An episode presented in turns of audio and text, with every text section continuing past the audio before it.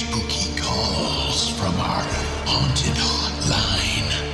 Stories plucked from another dimension with tales from the beyond and haunting interviews with your cringeworthy host, Woody G. Watts. Welcome to Hill City Paranormal.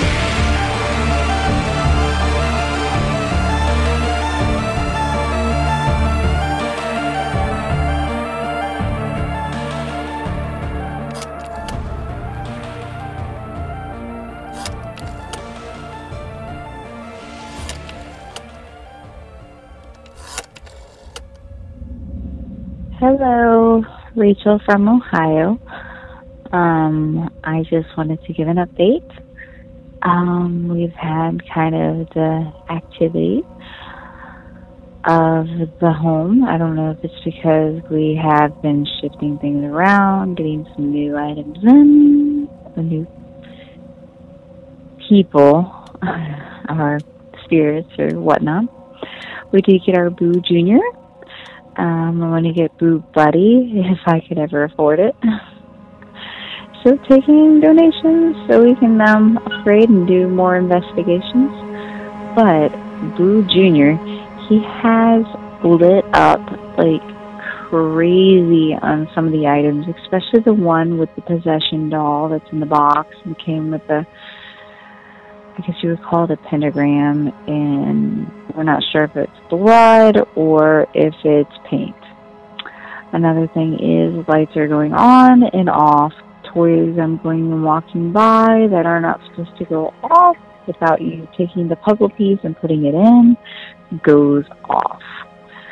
Um, about one and three o'clock is when the things start to happen. Something will wake me up or keep me up about three is another time that I just like kind of jolt, wake up, or my nightmares or sleep disturbances start even more, you know, in tune.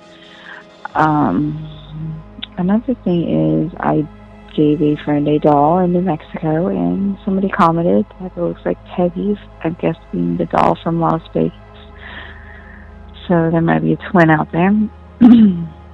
also my necklace. I had a diamond necklace and it has vanished. Um, things have been moved.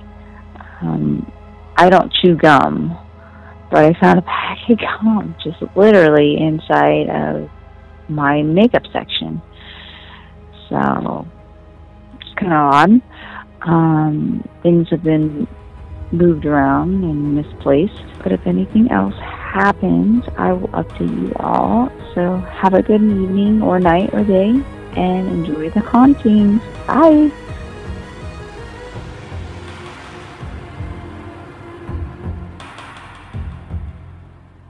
Be sure to check out our website at hillcityparanormal.com and call our haunted hotline at 434-381-0242 with your spooky tale.